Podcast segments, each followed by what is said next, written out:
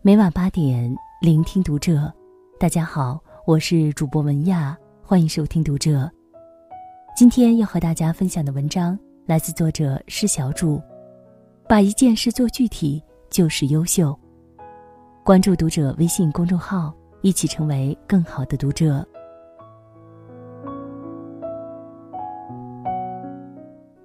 上周末，两个许久不见的高中同学婉婉和尖尖约我出来吃饭。三人闲聊中，婉婉感慨道：“时间过得可真快，一眨眼二零一八了。想想刚过去的一年。”接下来继续努力吧，希望早点结束水逆。上一年七月份，婉婉换了第三份工作，新工作刚一转正，总部把她派到郑州去负责市场开拓。哎，工资没涨不说，新市场哪有那么容易就打开局面啊？今年的年终总结还不知道要怎么写呢，心里不满又能怎么样呢？好在那边时常能接触到五百强的客户，接触中也能长不少见识，只能这么安慰自己了。婉婉无奈的摇摇头，转身问一旁的尖尖：“尖尖，听说你去读在职的 MPA 了？”尖尖点点头说：“是啊，上班以后发现自己学的东西不够用了，趁着在北京工作的地利之便。”刚好给自己充充电。之后又聊到今年的打算，婉婉说，自己也没想过这个问题，走一步算一步，反正在外面总是能长见识的，比待在四线小城要强。渐渐说，我打算考郑州的事业单位，所以当初选了 MPA，前段时间签了两本书。今年除了上课和工作，最主要的就是把这两本书写出来。明年拿到学位证和新书出版，就符合用人单位的录用标准了，也刚好在郑州交满两年社保，考虑在那边买个小户型，到时候把我爸妈也接过去。婉婉大学毕业三年，换了三份工作，频繁的跳槽并没有让她的薪酬水涨船高。尽管他一再强调，自己现在的工作可以见世面，可以接触更高端的人士，但他的生活品质和三年前比起来，并没有任何提升。而反观尖尖，同样大学毕业三年，他不仅有着明确的人生和职业规划，同时他要做的每件事情都能落到实处，有主有次，有铺有垫，有明确的节点。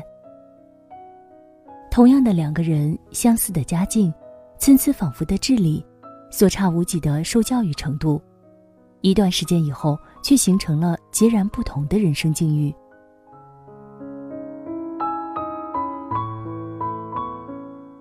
两年前，我曾有过一次西北三省之行，因为抵达兰州当天下起了大雨，原定的五泉山路线不得不稍作调整。在酒店稍作休整后，下午打车去参观甘肃省博物馆。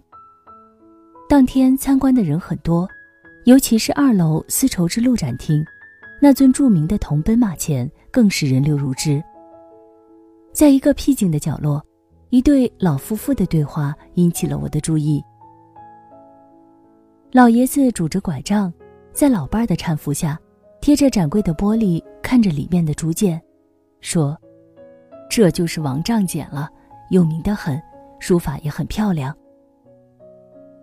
这个时候，一个小型的旅行团围到了这边，馆内讲解员开始跟大家讲解汉简的历史。他讲的一段话很有意思，大意是说，汉文帝时期国家重视养老，考虑到老人非薄不暖，非肉不饱，于是规定，八十岁以上的老人。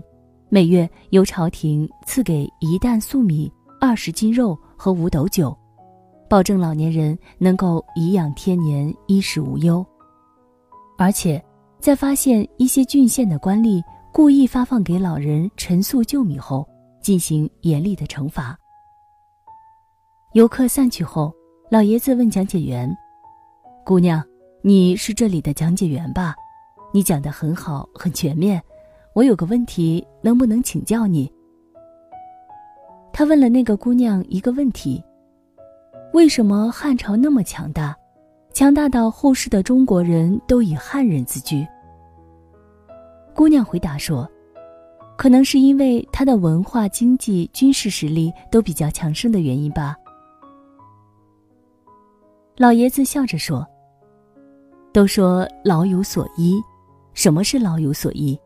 你到了八十，国家给你粟米酒肉；到了九十，给你布帛棉絮。这依据清清楚楚。这么小的事儿，你都做到位，都能这么具体。你想想，一个国家怎么可能不强大呢？”有这么一个故事：苏格拉底要挑选一位继承者。弟子们都愿接受挑战，每个人都想成为伟大的苏格拉底的继承者。苏格拉底抬起胳膊甩了一下，对学子们说：“这个动作从今天起每天做三百下，你们能做到吗？”大家都觉得这个测试太简单了。一年后，苏格拉底问谁还在坚持每天甩手三百次。只有一个叫亚里士多德的学生举了手，其他人都觉得这样做毫无意义，而且无聊，中途放弃了。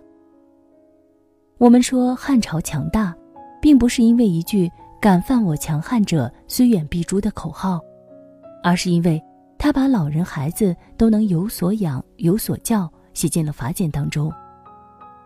我们说亚里士多德伟大，也并不是因为他有多么伟大的构思。而是他为梦想付出了惊人的毅力。修魔说，一个人不论富有什么样的才具，他如果不知道自己有这种才具，并且不形成适合于自己才具的计划，那种才具对他便完全无用。就像我们每个人都曾声称自己有过梦想，梦想并不值得称颂，真正值得称颂的是你为了梦想。具体做了些什么？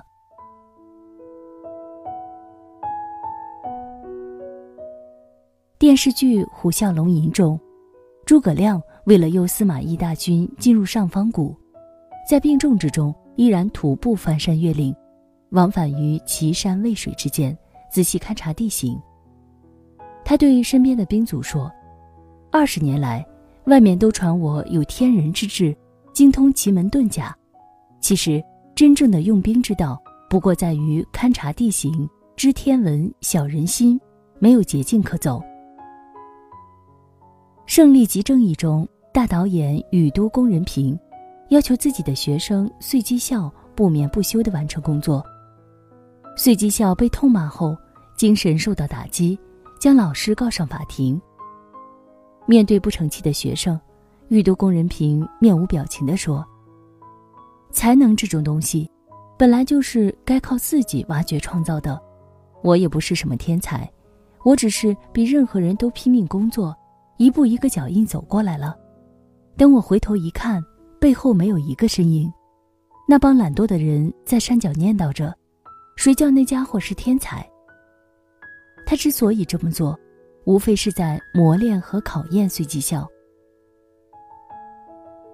哪有什么清一色的天赋异禀？你看到的大多只是优秀的结果，而我们真正要学习的，反而是通往这个结果的过程。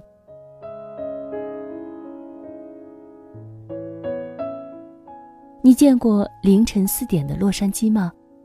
科比布莱恩特为了将投篮命中率提高一点，要投出上万颗球。一个人只要具备一丁点天才。就可以扩展成很大，没有勤奋就没有一切。朗朗七岁时，他每天的练琴时间是六个小时，到了周末，这个时间会翻一倍。